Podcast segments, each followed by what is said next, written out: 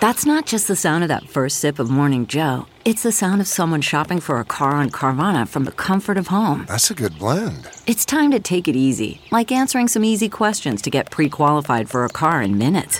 Talk about starting the morning right. Just like customizing your terms so your car fits your budget.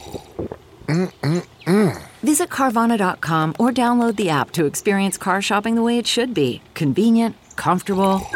Ah. Irresistibly rich red wine risotto. From at home in the kitchen, here's Rachael Ray with Rach on the Radio. So I'm going to make a savory Chianti soaked risotto. Yeah.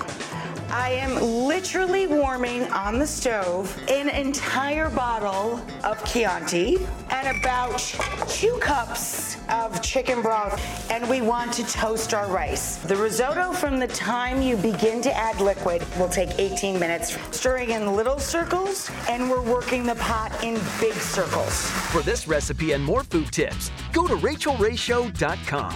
Tune in tomorrow for more Rach on the Radio.